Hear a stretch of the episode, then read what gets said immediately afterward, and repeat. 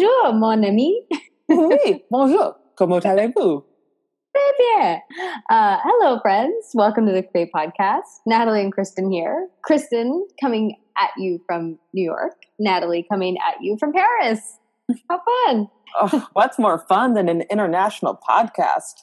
Man, it is so fun. It is so fun that we, um, just a moment of gratitude that we have the technology and the world where we can continue, especially during this moment in time, to like continue bringing love and messages to one another, even from wherever we are. What a gift. I just know that I'd get so homesick if I didn't get to see your sweet face. I'm already super struggling that I'm in Paris without you. It's like the hardest thing ever. It's like such withdrawal. Next time, if you ever go anywhere without me, I'm going to send you a little Kristen doll, like a yes. little Muppet. Uh huh. With a lot of hair. All the hair. it's a little doll with like all this hair. or it's like a chia pet. Yeah, it's a total chia pet. If any of our listeners get uh, excited and want to create this moment in time, we are we are selecting Kristen dolls. That's funny because we actually did once upon a time, I think, say if anyone wants to make a t shirt or something for us. And someone I think did, and it was so wonderful. We got Lufu hats. Lufu, I Lufu you. I Lufu you.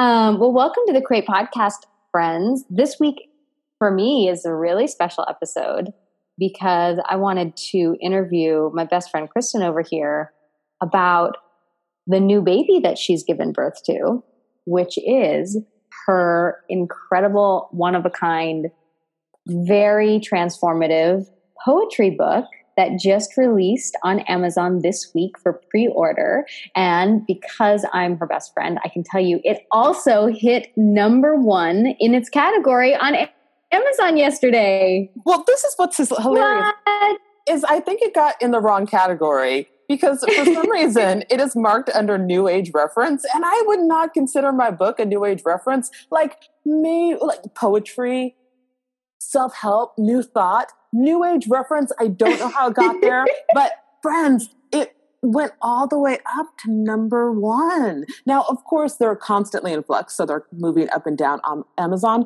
but it was really exciting and now i have a number one next to my listing look what the universe can do. Great.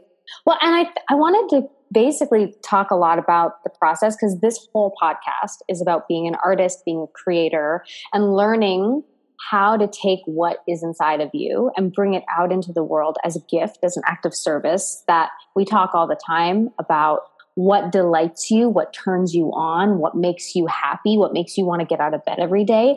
The world wants it. That's why it activates you. That's why you were incarnated out of all the possibilities. I mean, I could have come and been a butterfly and had an amazing life, but the universe needed me in this form with my specific desires and gifts and longings. And when we start to say yes to those things, as opposed to listen to the the critical voice that says, well, why you and you're not enough and what you have to say isn't going to matter to anyone and all the things. And so we're always having this conversation between the two of us and with everyone that we talk to. I feel like uh, there's many, many nights you and I end up at a restaurant having exactly this conversation all around the world, and everyone is the same. Everyone has something inside of them, and everyone is scared to bring it forward, and everyone needs permission to just do it. And so I would just love it if you would just tell our listeners about your process with this because it was so clear to me that this would be the biggest gift on the planet. And like every other creator, even you, who's a Tony nominated director, who has mountains of success under your belt, who spends your life inspiring others to do their work, even you found yourself in the same creative circle of resistance and joy and excitement and fear and all the things. So I just thought it'd be so powerful for us to like talk through the process of it, if you don't mind. I would love to. Well, it starts with me being a little girl and just loving to write, loving to write my feelings down, loving to connect with my feelings through words.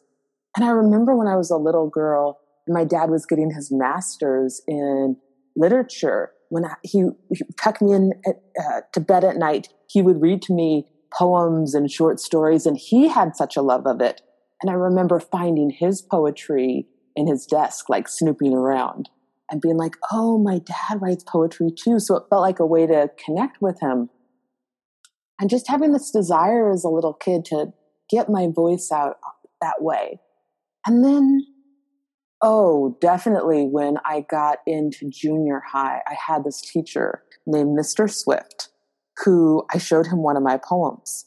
And he said, Can I share this with the class? And he read it to the entire class.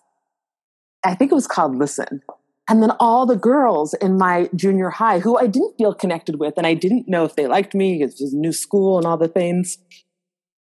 And they said, Oh, I write poetry too. Let me show you my poems. So it created a connection between me and these girls at my new school. And it was really exciting for me.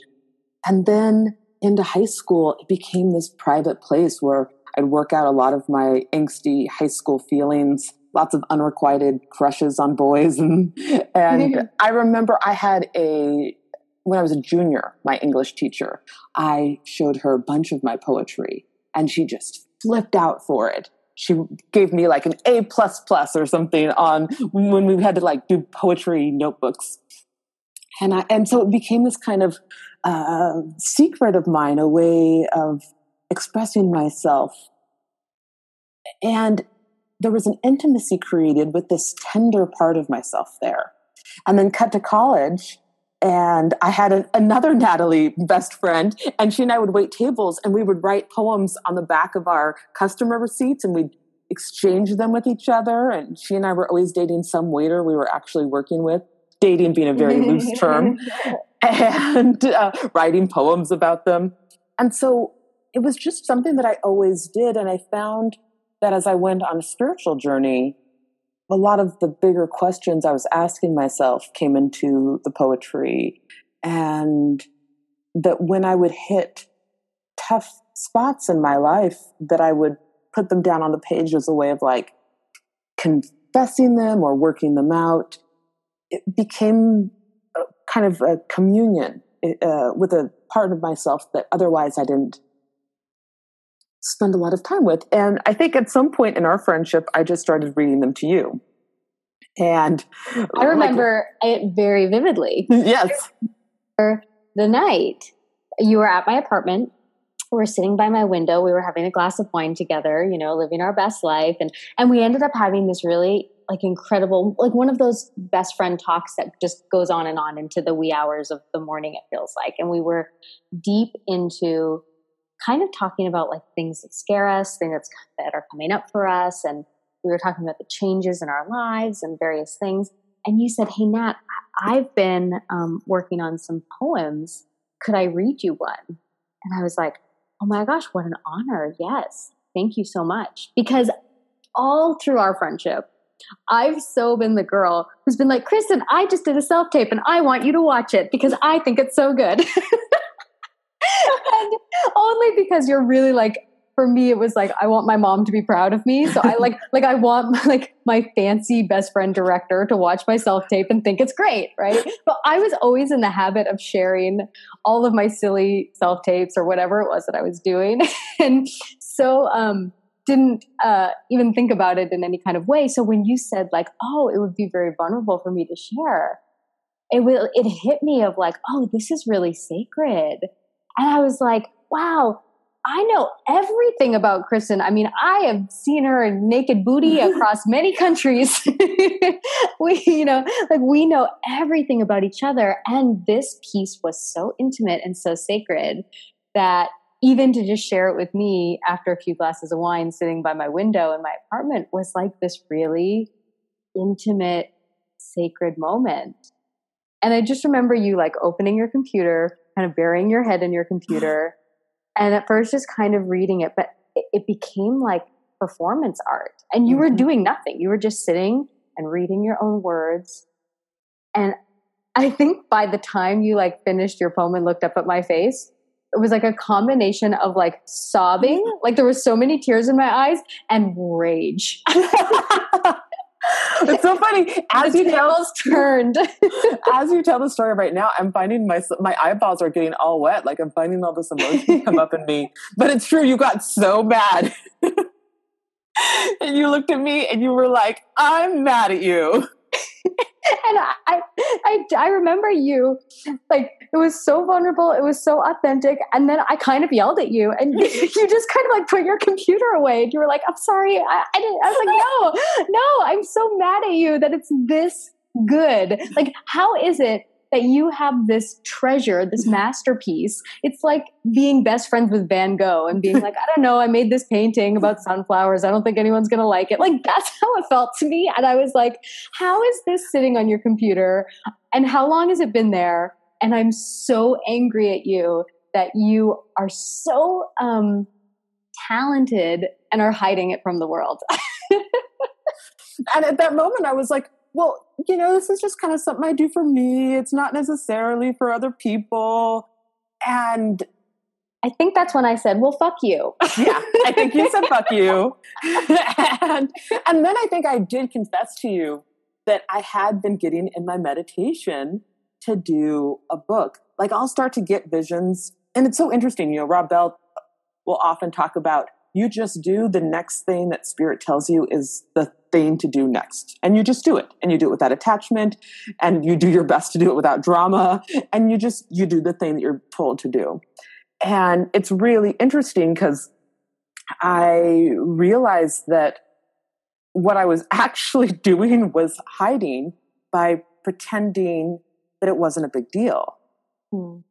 That I'd actually believed it wasn't a big deal like I had really convinced myself that it wasn't important, that it was, that it truly was just for me, which is probably what makes it resonate is because I'm not doing it to impress anyone else. I'm actually just doing it to be honest. I'm doing it to search for answers. Um, it is often very funny because I'm cracking my own self up in the process of it, which is why it can, can connect because I'm hitting that thing inside of me that is also one with everyone else. It's it's true intimacy. Um, yeah. And I've been thinking a lot about intimacy lately. That well, one of the things I realized in my own like romantic life is if I'm ever trying to protect myself, then I can't truly be intimate. But if I'm protecting myself, then I'm not trusting that part in them that is also in me. Mm-hmm. And I realized something's been going on in my it well something was always going on in my poetry, which was that was where I practiced true intimacy with myself. Which gives me then a lens of how to all the time start to be intimate with myself so that then I can be intimate in my relationships. And then I have the ability to be intimate with the world. Mm. And so when I'm no longer trying to protect myself from the world, then I can show myself. And that engenders trust because I'm trusting what is in them is also in me. Mm.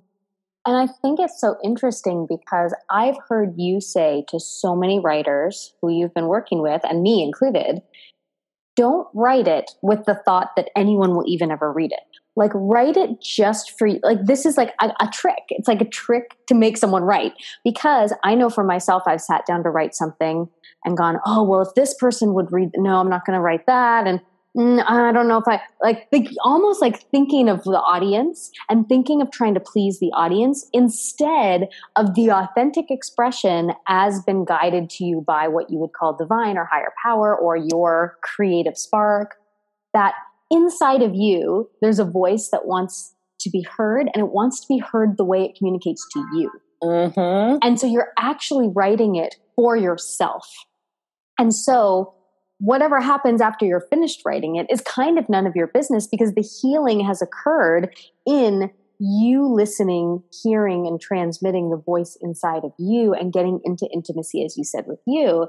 And so I do think there was something fascinating about that you so took your own note, that you so wrote it just for you, that then I, I think the next thing I suggested is, oh, well, let's have people over at my house and we're going to read a bunch of them and it was kind of like oh no no no no no it's so like you had so convinced yourself that it was just for you as a method to get it out so pure so honestly so without any kind of people pleasing that then the terror of actually putting out that had, must that must have felt very overwhelming and i assume now that people are starting to pre-order it's it can come up in that same way. I also need our listeners to know that you made the most fantastic charcuterie plate for that night when you invited people over. It was incredible. It was I all mean, class. All class. It was all first class. Well, well, what happened is I got really cockblocked by the universe after a while because I was like kind of working on it sometimes, kind of, um, and I had to get fired from every job I had. Yeah. I had to go through a major uh, romantic breakup and then get fired from every job that I had for me to hit my knees hard enough to go, What do you want from me? And it's the answer came back, maybe just put your voice in the world like I asked you to do. Mm. I was hmm. like, I feel like Jonah and the whale. Okay. Except instead of going to the belly of the of a whale, I went to Paris last summer, mm-hmm. and I put all of my poems together in a collection. And I think we might have talked about this on a podcast prior. We played the "What if it were easy" game, mm-hmm. and I was like, well, I do have a friend that has like one of the like I think it's like a major poetry press in, in America, like North America. He's like, this is what he does for a living. Why don't I just call him? And I sent him the poems, and he's like, yeah, let's do this. And I was like, ah! And then I got to go through the process of putting a book together, and I got to learn so much in that process. Like making a musical or making a film, it's a birthing process. Mm. And I had such a wonderful relationship with my editor. He was great. He was the kind of teacher you hope for who keeps telling you that all the answers are inside of you. And he kept asking me really good questions that made the pieces stronger and better and did the process of working on the cover. And it was actually my publisher who came up with the title, which is God, Sex, and Musical Theater. I love that title so much. And that's based off a poem that I wrote. And then once he said that, I was like, oh, well, yeah, that's absolutely the title. And then the most interesting thing that occurred was when it hit pre launch the other day, and I shared it on social media. So I've talked before on this podcast of my desire to be invisible. I have that weird Gemini thing that I think many people have, which is this incredible desire to be seen and to connect and to be real and to totally be invisible. And I do not want to make waves. It's both at the same time. Hmm. And part of the spiritual process of this last year has been I am ready to be seen and I am ready to be seen fully for who I am. And I think the interior fear always is if people really see me, they're going to think I'm weird. Mm. That's like the fear. And what happened when, well, when I had to announce the book was on pre launch on social media. The first thing I did in the morning, and I think I, I left you a message about this, was I was like, I'm going to do it just on Create Community first as a way of building up my muscles.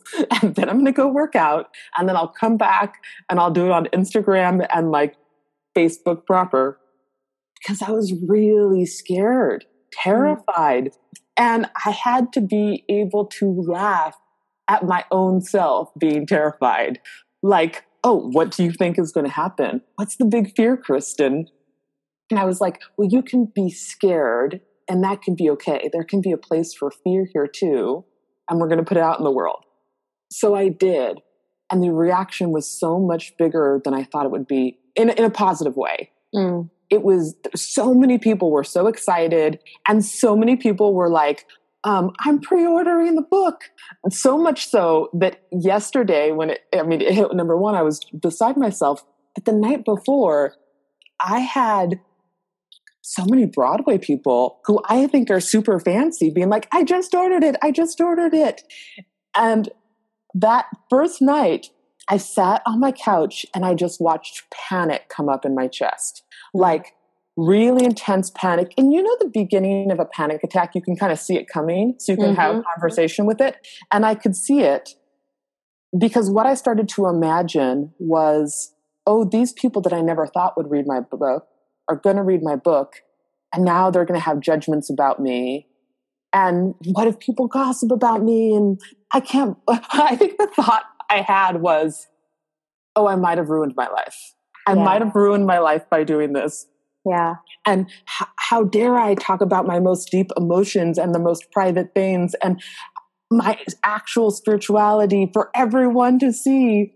And I had to put a hand on my heart and do deep breathing and ask little Kristen to come sit on my lap. And what I saw was the little girl uh, at recess who the other kids thought she was weird mm. and they didn't want to play with her. And I was like, oh, okay, that's what's coming up. Because I heard something uh, inside of me say, who is the self that you think that you're protecting?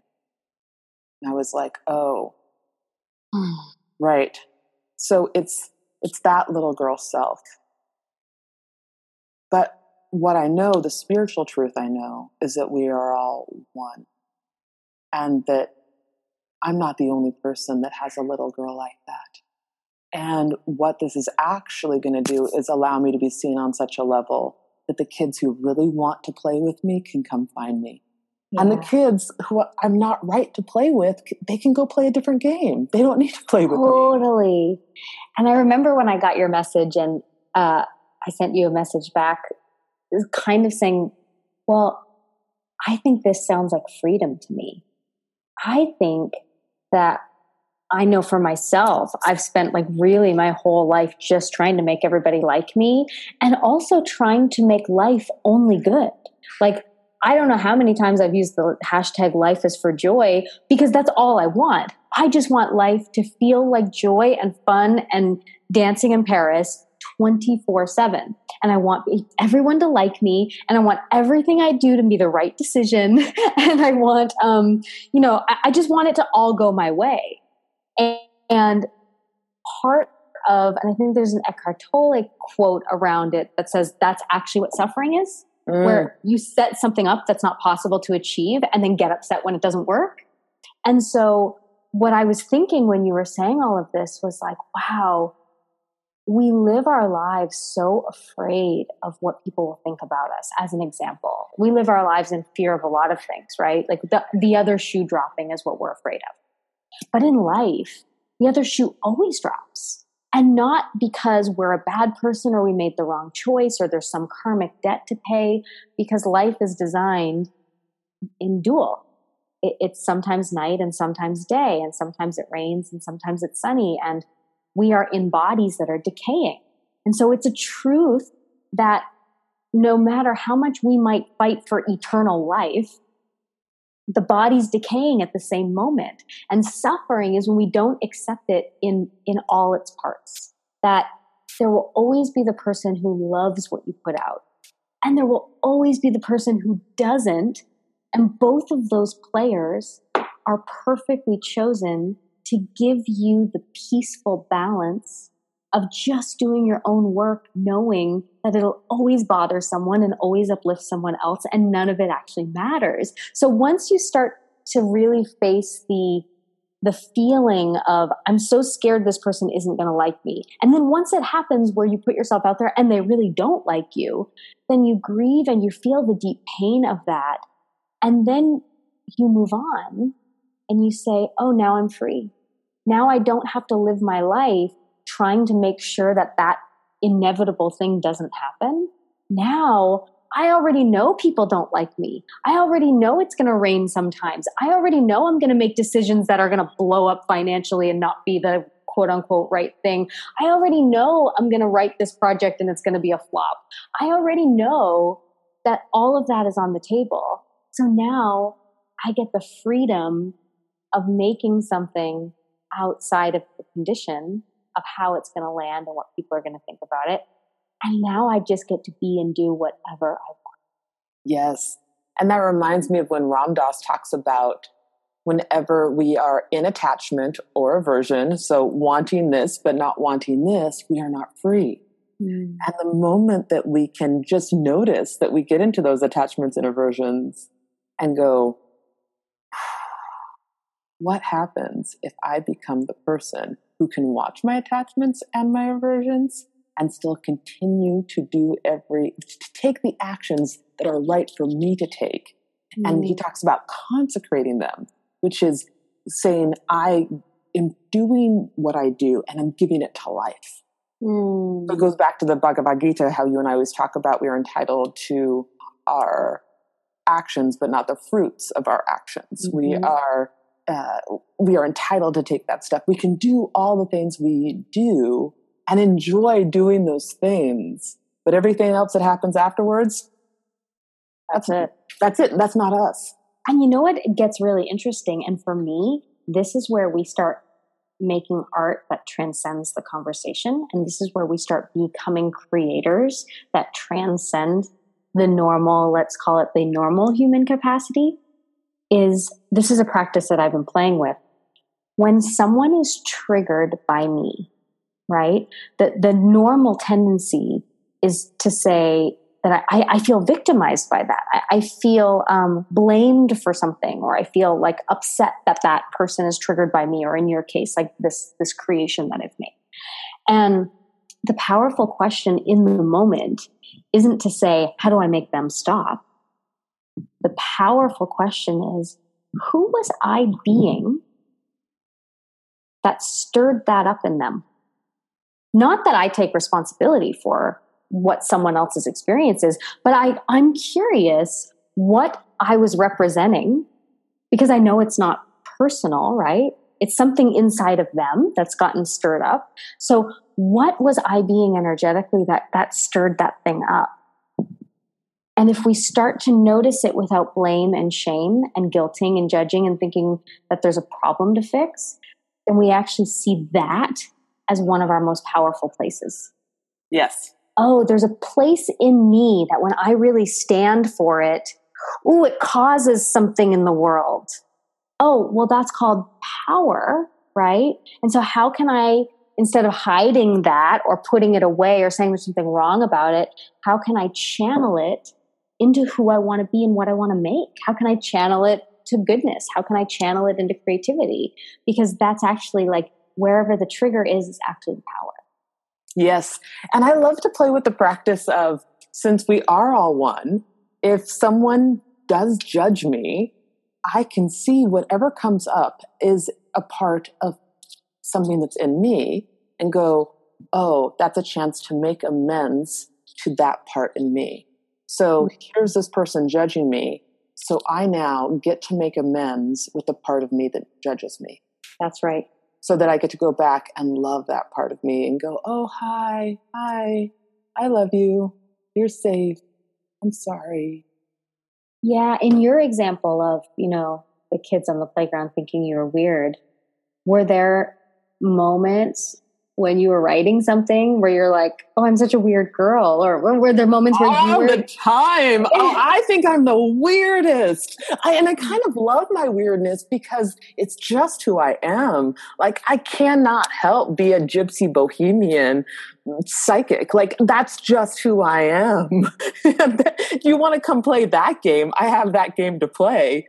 Yeah. And I had one of my students, I shared really vulnerably in one of my writing classes, and one of my students said, Oh, my little boy so wants to come play with your little girl. Mm. We would have had so much fun at recess together. And actually, we need each other.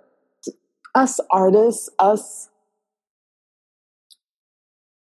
people who are available to catch a new vision and to bring it to the world we actually need each other to reflect back to each other. Yeah, it's totally scary to think about getting ostracized from the tribe. And we are the ones who lead the tribe. We are the one that show the tribe which way to go. Mm. So we can't stop it. When you, um, you know, you have this collection of poems. How many poems are in the book? Do you know? I have absolutely no idea. There's so many but I know it's it's not a long book. It's like 148 pages. I mean, that feels long to me, but all relative. all um, relative. Um, what would you say are the common things that were coming up in the poems and in you when you were writing them? Um, individuation, mm. relationship with the divine, self love, codependency, sexuality, play, desire, adventure, exploration. Those are the main themes. What is it you think little Kristin like wanted desperately the world to know about those things? Well, really, it's you know when it comes down to it, there's a lot of me talking about how fun it is to live in with uncertainty and trust at the same time. Mm. You know, holding one in each hand. There is a lot about expression and to give ourselves permission to have expression, permission to ask questions, permission to go into the places that seem scary or taboo. Courage. I think maybe I'm giving myself courage in the yeah. process of writing it. Um, what I want to give others is what I want to give myself. Yeah. Is is courage to follow that inner direction, which relates back to what we were talking about last week with the the stories that you inherit and i think that's why i got so obsessed with the eve myth of wait all she did was follow her desire and her curiosity that is what I feel called to do all the time. And that the deeper I go in relationship with the divine, it's like, oh yeah, listen to that, follow that, keep going. That is me. That is me talking to you. And so I had gotten so confused by that myth because I was like, well, the desire and curiosity within her was God saying, go this way. Mm. So she was hmm. actually listening to the most divine thing inside of her. And then why did that become this story that then many people use in terms of shame? I want to say that in my experience of your poems, because I've seen them kind of evolve, you know, um, and I've gotten to read many, many drafts and many versions. And it was always my delight when we were in Paris to you know, get together for like a croissant in the morning and read pages. and I would never have any pages. I was just, you know, too busy eating croissant and having sex. So I was just like reading your pages all the time. you really know how to do Paris. um, but I remember one poem that struck such a chord in my heart. Um, I don't know if it's in the book or not. If not, you're going to have to just release it now because all of our audience will be so curious about it. What washes away? Yes, that's that was my favorites. That, yeah, and I remember reading it and feeling like it was my own inner voice talking to me, and there was something so sacred about, oh, this is universal. It felt so individual. It felt so private and so um, intimate inside of me that the fact that someone else was word for word echoing those innermost scary feelings was the reason I got so mad at you. because it felt like there feels to me the, the sense of unconditional love is kind of the thing that we're all missing because everything is about separation everything is about how are we different and how can we differentiate ourselves from each other and then find someone who is quote unquote different and make them wrong make them the enemy make them the thing that we don't want. And so there was something about returning home to that real sense of wholeness but not from a place of we're all love from the place of we're all deeply wounded and scared. Yeah and that human that humanness our humanity is as divi- divine as the light inside of us. Yeah. That it's not about trying to get rid of that part. It's about embracing that. I heard this great Ram Dass talk where he talk, he spoke about the first half of his career he was teaching everybody how to get high and the second half of his career he was teaching everyone to get grounded again that we need the whole thing. Yeah. It's not that one is better um, it's the entire entirety of it all. Uh, should I read that poem? Please. Okay. Oh um, my gosh, what a treat. Will you vamp while I pull it up? dun, dun, dun, dun, dun, dun. I will vamp. It is, um, I just want everyone to know it's 100 degrees in Paris today. Come on. She is hot and bothered. That's how we like our French. That's how we like it. Um, I also just wanted to say that my sweet friend Brent French made all these beautiful drawings throughout the book. I love. Oh, they're so, so beautiful. Much. Yeah. Oh, and I'm just. It, it's it's fun just when you make a movie or a play. So many people come together for the creation of it, Exactly. Yeah. And exactly. It's and, and it becomes everybody's project. It becomes everybody's joy. It becomes everybody's, you know, the, the teammates all rooting to win the game together. Yeah, it's like once the baby is born, it no longer yeah. belongs to you; it belongs to the community. Yeah. All right, I got it. Or shall we do it? Oh, let's do it. Oh, I feel scared and vulnerable again. what washes away? Yesterday, I got caught in such a fear storm. Feelings banging around my body, thoughts a jumbled hurricane of what if ripping apart my peace and drowning me in a sea of absolutely not here. It came and passed. With it, something inside of me was washed away. I am being asked to let go of outcomes and I am watching myself cling to them like a lifeboat. I want something to keep me safe and dry, the promise of a promised land. Life says, nope, baby, I'm teaching you to swim. Speaking my fears aloud is a lesson in buoyancy. Can I stay with myself when I am scared, when my mind gets loud and full of judgment without trying to fix anything? Without apology? Can I go through my human pain, my floundering with great empathy? Mm. I'm saving myself with my compassion for myself. When I let go, I float. Thank you, Kristin, for being brave. Isn't that the real lifesaver when the seas get unkind? To see my honesty as bravery, to weather the discomfort, to be with myself in the process of the dark, rough nights. Maybe the storm has its own joy. It's teaching me to clear my mind more. It's teaching me the power of presence. It's teaching me that even if I think I see clouds approaching, inside of me there's a place that can't be touched. My safety is within, and when I rest there, I am always safe. When I know the stillness, I can head into the unknown. Maybe that is walking on water.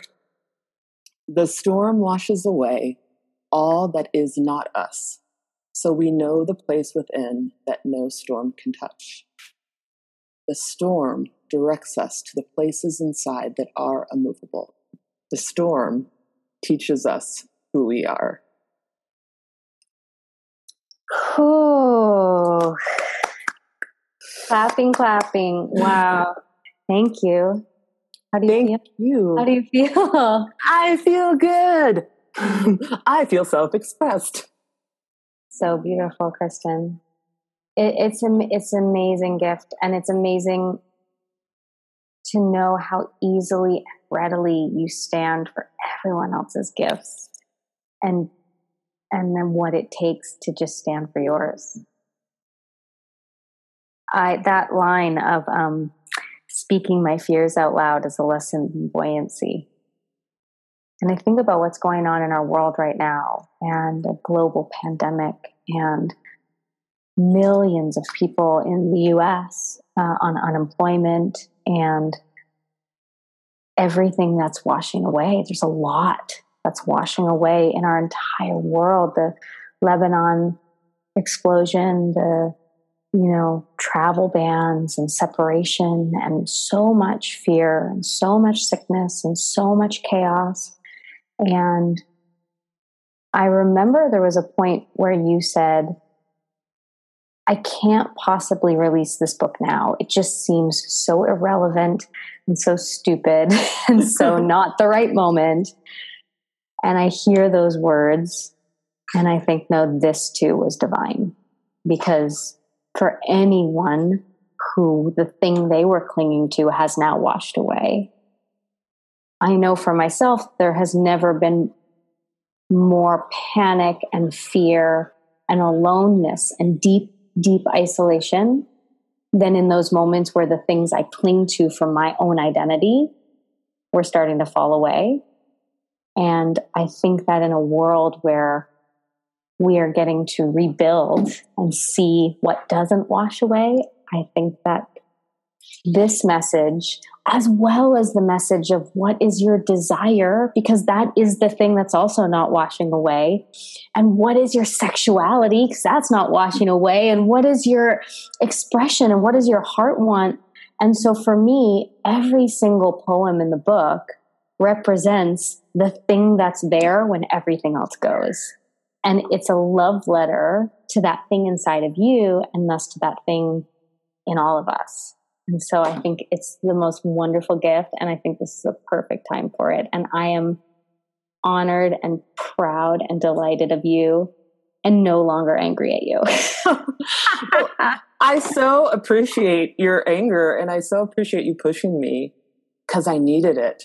And what a gift that is to have someone who sees you and who will keep encouraging you and saying, no, this way, walk this yeah. way. And that's what the Create community is all about. We all need a midwife when we're about to give birth. You know, you need someone to help catch the baby. That's just how it goes, you know, and we raise the baby together. We, you know, this is, this is the whole point. This is why we created Create. And so for you to be such an embodiment of it in leadership in a moment in time when uh, I think all of us are, are desperately seeking who can I look to for inspiration and hope and joy? I'm really proud of you for being visible enough that we can look at you. I feel like this episode might be called We All Need a Midwife. Because it's so true. Um, so true. I know we want to wrap up, but I just want to quickly share with our listeners this little nugget that Rob Bell gave me when I called him this week and I said, Tell me about the Eve story. Because I got on the phone with him and it feels really connected to this book. I was like, I have to know. I have to know your interpretation. And I was like, and if you've already talked about it in a podcast or in a book, just point me in that direction. He's like, oh, hold on. I don't know if I have, but all right. Um, and this is what he says in the in the Rob Bell oh, He like love took, Rob. He took a beat and he said, "Breaking the rules is a sign of growing into maturity." Ooh, yeah, he says one oh, he said only one who has broken the rules can have true connection to the divine. So it makes me think about how uh, teenagers have to push away from home and leave the nest. You know it's a sign of individuation in order to become who they are. So he's like it's not sinning. It's growing up. Mm. and he talked about the idea of original sin was something that was invented in 400 AD St. Augustine in the rule of the Constantine Empire. And so I guess Constantine, this emperor, lived most of his most of his life as a pagan and then conver- converted into Christianity. But he ruled with violence, and that's when the idea of being good and being bad was politically motivated to keep people in line. So mm. how do we hmm. rule? We make them afraid. It, mm. it was conceived by a government. Let's use this to control people. We're gonna we're gonna preach to them original sin. So he said, what it's done is for the last 1600 years, it's cut ourselves off from our intuition that because we don't realize the deepest thing within us is good. Oh. So I know I'm like taking quick notes everywhere as he's talking to me. So then I go, but why banish Rob? Like, why does she have to get banished and the sins of humanity are, are on her? And he goes, well, we need conflict. That's what makes the whole story go. He's like, you're a storyteller, right? Every protagonist has to have a inciting incident. You have to go wander. You have to go on a journey in order to know yourself. So he said, her curiosity and desire started the whole story in motion. It was actually necessary. And then he pointed me in the direction of this woman named Ellen Frankel, and she's a scholar in Jewish doctrine. And she wrote an, a feminist interpretation of the Torah, which also includes Lilith, and it's called The Five Books of Miriam. And he's like, go read this book. And I'm like, absolutely on it. That's my, my next book to order. Wow. And, he talked about the idea of uh, felix culpa, which is a happy crime. So we don't know how much we are loved until we are forgiven. Um, so you're already forgiven, and even by mm. yourself, right? So sometimes you have to do things just so you can forgive yourself, so that you can know how what true love is inside your own heart. Mm. And so the analogy is in all of our lives, you have to make a mess to understand the depth of love and grace and forgiveness that is baked into the whole story. So it is permission to experiment. And mm. it's, it's really a sign of maturity when you give yourself that permission. And I was like crying as he's telling me all of this. And I was like, Rob, my whole life I was tried to be the good girl. And he's like, and you don't have to anymore. So now let's see what you do. oh.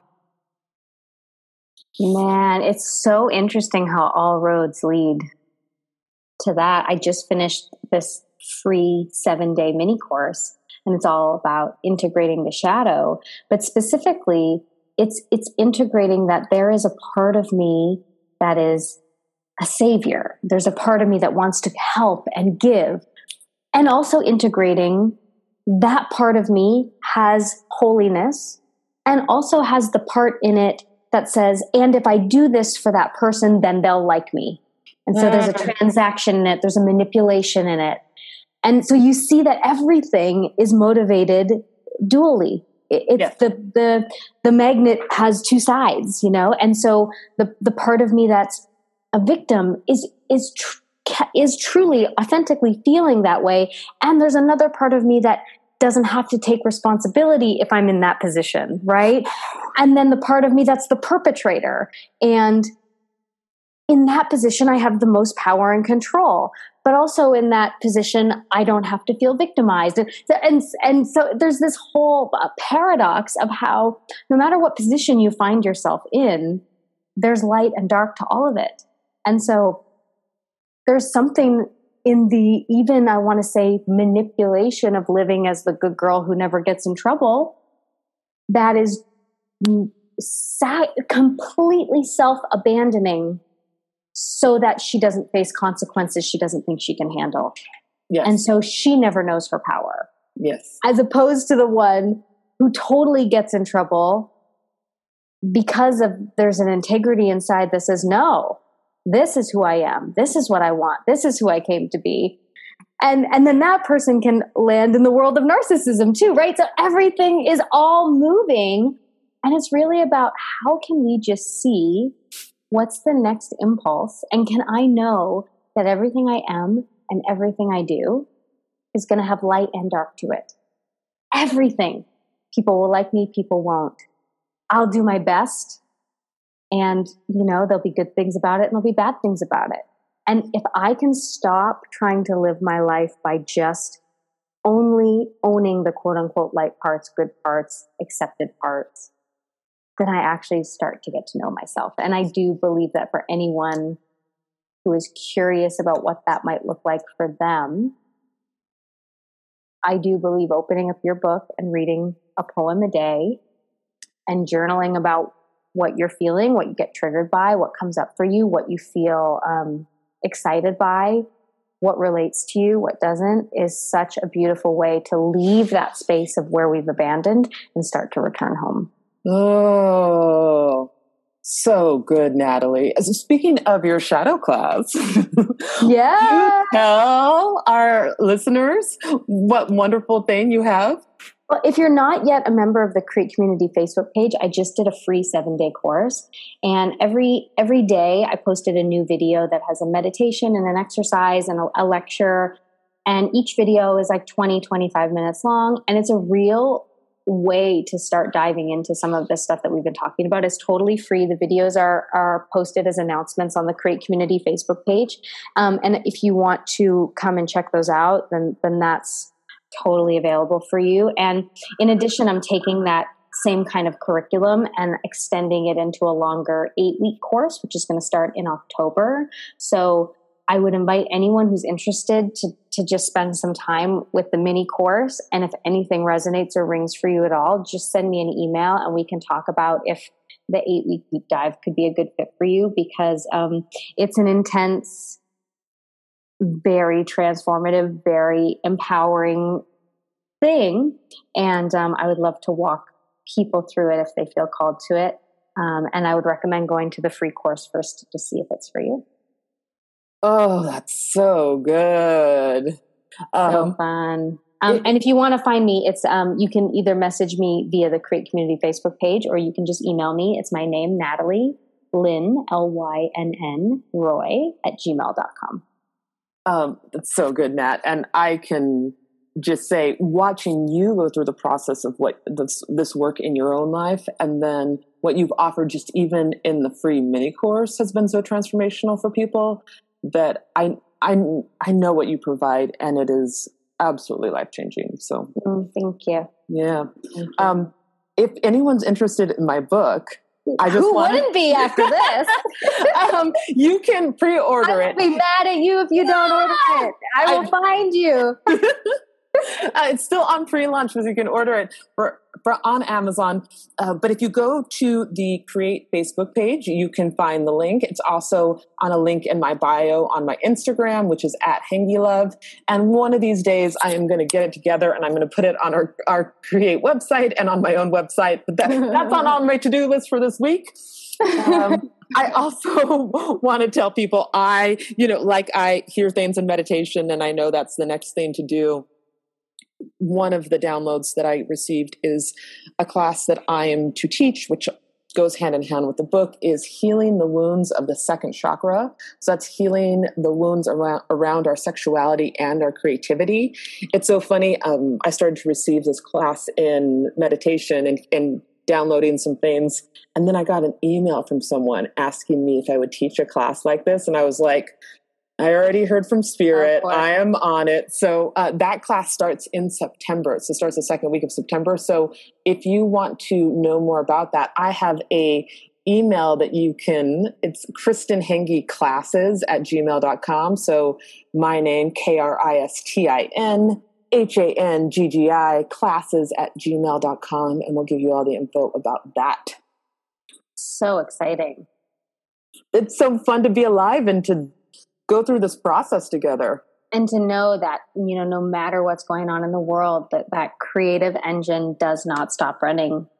And that inner game is alive and well and ready to play with us. And for everything that washes away there is a chance to to go even deeper inside. And i do believe what we find there will blow our minds Yes, we are always under construction, just like the apartment building right outside my window. um, we love you. Thank you for being with us and being in our community. Thank you for listening to my journey and for being a part of it. And thank you to my very best friend who's been holding my hand the whole time. Such a pleasure. Thank you so much for listening. We love to feel like we have friends all over the world in you who are committed to doing their dream on the planet. And if you liked this podcast and you want to find out more about what we're doing or who we are, our pop up classes, our online classes, you can check all of that out at thecreateseries.com. And if you want to be part of our Facebook community, you can go to the Create Community page. That's C period R period E period A period T period E period community. And if you loved this podcast, why not share it with a friend?